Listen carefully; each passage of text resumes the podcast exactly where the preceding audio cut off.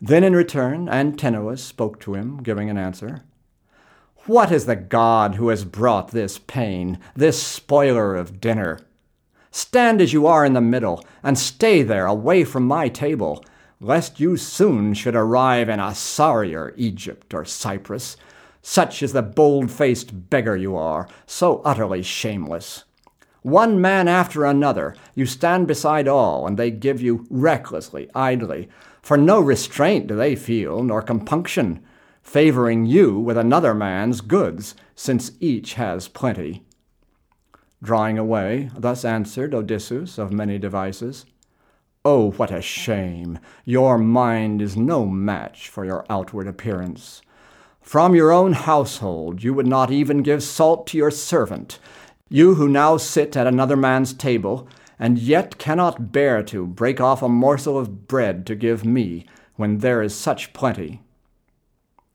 So he spoke. In his heart was Antinous even more wrathful, looking from lowering brows, and in these winged words he addressed him. Now I am sure you will never again go back through the palace honorably or unscathed, when you speak such scurrilous insults. So did he say. Then, throwing the stool, he struck his right shoulder low down, close to the back, and he stood there just as a stone would, steadfast, nor did Antinous' missile cause him to stumble. Silently shaking his head, he secretly plotted him evil. Going again to the threshold, he sat there, putting the well filled knapsack down at his side, and he spoke these words to the suitors. Listen to me, you who of the glorious queen are the suitors, so I can say such things as the heart in my breast is demanding. There is indeed no pain in the heart, nor is there any sorrow at such times as a man joins battle about his possessions, making defense of his cattle or white fleeced sheep, and is wounded. But Antinous struck me because of my odious belly, cursed and baneful, that gives mankind so many afflictions. But if perchance there be any gods and avengers for beggars, may his ordained death come to Antinous sooner than marriage. Then spoke answering him Antinous, son of Eupeithes, Stranger, be silent and sit there and eat your food or go elsewhere, lest these youths drag you through the halls for the things you are saying seizing your foot or your hand, lacerating your skin all over. So he spoke, and they all were exceedingly vexed and reproachful. Such are the words which one of the arrogant youths would have spoken. It was not well, Antinous, hitting the miserable vagrant. Cursed you are, if perchance he is some god dwelling in heaven, Yes, it is true that the gods, in the likeness of strangers from distant lands, take forms of all sorts, then go around visiting cities, keeping a watch on the malice of men, and as well on their fairness. Thus did the suitors address him. He took no heed of their speeches. But in Telemachus' heart was the great grief ever increasing over the blow, but he cast no tears on the ground from his eyelids. Silently shaking his head, he secretly plotted them evil. Meanwhile, soon as the prudent Penelope heard that the man had just been struck in the hall, she spoke to her women attendants. Would that Apollo the glorious archer would strike at the other! Thus did the housekeeper, old Eurynome, speak as an answer. Yes, if indeed fulfillment would come to the prayers that we utter, not one man of them all would arrive at the fair throned morning. Prudent Penelope then spoke answering words and addressed her. Hateful they all are, mamma, for they are devising us evils. As for Antinous, he is especially like a dark spirit of ruin. There is a miserable stranger who wanders about in the palace, begging for food from the men, for necessity bids him to do so. Therefore, all of the others have filled his knapsack and given. This one hit him beneath the right shoulder by throwing a footstool. Such words then she was speaking among her women attendants, sitting above in her chamber, but noble Odysseus was dining. Then she summoned the excellent swineherd, and thus she addressed him Come now, noble Eumaeus, and go to the stranger, and bid him come up here so that I may befriend him warmly, and ask him whether of steadfast hearted Odysseus he somewhere has heard or seen anything with his eyes, for he seems a far wandering person. Then in answer to her you spoke, Eumaeus the swineherd. If the Achaeans, for your sake, queen, would at least be silent, such good stories he tells, he would charm the dear heart in your bosom. For in my hut three nights I had him, and kept him for three days, for he had come to me first when running away from a galley. Yet he has not yet finished recounting the tale of his hardships. As when a man keeps watching a singer who learned from the gods his knowledge and skill, and who sings such tales as are pleasing to mortals, they are insatiably eager to listen to him as he sings them. So did this man charm me, as he sat close by in my chambers. He informs me that he is a family friend of Odysseus, and that he dwells in Crete, where live the descendants of Minos. It is from there he has now come this way, suffering hardships, rolling incessantly forward, he claims to have heard of Odysseus. He is nearby in the fertile land of Thesprotian people.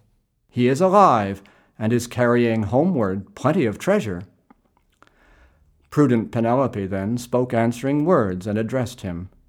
Go now, summon him here, that himself he can tell me directly. Let those men keep playing their games as they sit in the doorways or right here in the house, since they are so mirthful of spirit for their ample possessions are lying untouched in their houses. Plenty of bread and sweet wine, these their house servants are eating. Day after day in our house they keep on coming and going, killing for victims the sheep and the sleek fat goats and the oxen. Drinking the glistening wine, they revel in festival fashion, heedlessly, idly, and much has been wasted, for now there is no man, such as Odysseus was, to defend this household from ruin. But were Odysseus to come and arrive in the land of his fathers, he with his son would avenge the men's violence quickly and surely. So she spoke, and Telemachus sneezed out loud, and the palace terribly echoed around with a sound. And Penelope, laughing, straightway spoke to Eumaeus. In these winged words she addressed him Go as I said now, summon the stranger to come up and see me. Do you not see that my son just sneezed about all I was saying? Therefore, not unaccomplished may death soon be for the suitors, all of them, nor may a one ward off his death and his doomsday. Something else I will tell you, and you keep this in your mind now. If I discover that all he says is the truth and unerring, I will attire him in mantle and tunic, the finest apparel. So she spoke, and as soon as he heard it, the swineherd departed, going to stand by Odysseus in these winged words he addressed him Stranger and father, the prudent Penelope calls you to go there. She is Telemachus' mother. Her heart enjoins her to question you about news of her husband, although she suffers distresses. If she discovers that all you say is the truth and unerring, she will attire you in mantle and tunic, the clothes that indeed you need above all. Then also, begging for bread through the country, you will provision your belly whoever may want to will give you. Then spoke answering him, much suffering, noble Odysseus. I would at once, Eumaeus, be willing to tell the whole truth to noble Icarius' daughter, Penelope, thoughtful and prudent. I know well about him, for the same sad fate we have suffered. But I am fearful before this muster of dangerous suitors, whose outrages and violence reach to the iron bright heaven. For even now, as I went through the house, not planning or doing any one evil, when this man struck me and gave me affliction, neither Telemachus nor any other could offer protection. Therefore, counsel Penelope now to remain in the palace, waiting, in spite of her eager desire, till the hour of the sunset. Then let her ask me about her husband's day of returning, making me sit down nearer the fire, for the garments I wear are wretched, as you yourself know. It was you I first supplicated. So he spoke, and as soon as he heard it, the swineherd departed. Straightway, as he stepped over the threshold, Penelope asked him, Do you not bring him, Eumaeus? And what is the vagrant's intention? Does he perhaps fear someone excessively, or is he feeling shamed otherwise in the house? But a bashful tramp is a bad one. Then in answer to her you spoke, Eumaeus the swineherd. He speaks measure and reason, as anyone else would be thinking, who would escape from the violent actions of men so audacious. But he asks you to stay here and wait till the hour of the sunset. This way also would be for yourself, queen, greatly the better, speaking alone to the stranger and hearing the story he tells you. Prudent Penelope then spoke answering words and addressed him. Not without sense is the stranger's thinking, however it turns out. For among mortal mankind there certainly never were any men so presumptuous, plotting and practicing deeds of such rashness. Thus it was she addressed him. The excellent swineherd departed back to the throng of the suitors, when she had said all she intended.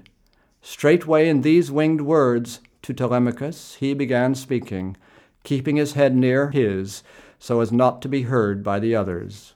Dear child, I am now leaving to watch my pigs and those other things your living and mine. All these things here are in your care.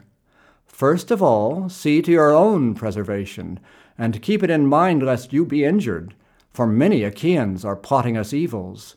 May Zeus cause their destruction before such harm can befall us. Thoughtful Telemachus then spoke out to him, giving an answer. Papa, let it be so. You go when you finish your supper. But come back in the morning and bring us beautiful victims. Meanwhile, all these things shall be my care, and the immortals. So he spoke. On a well polished stool again sat down the other. When he had quite replenished his spirit with eating and drinking, he set off for the pigs, and departed from courtyard and palace, crowded about with the feasters and they were enjoying themselves with dancing and song, for the dusk of the day already was coming.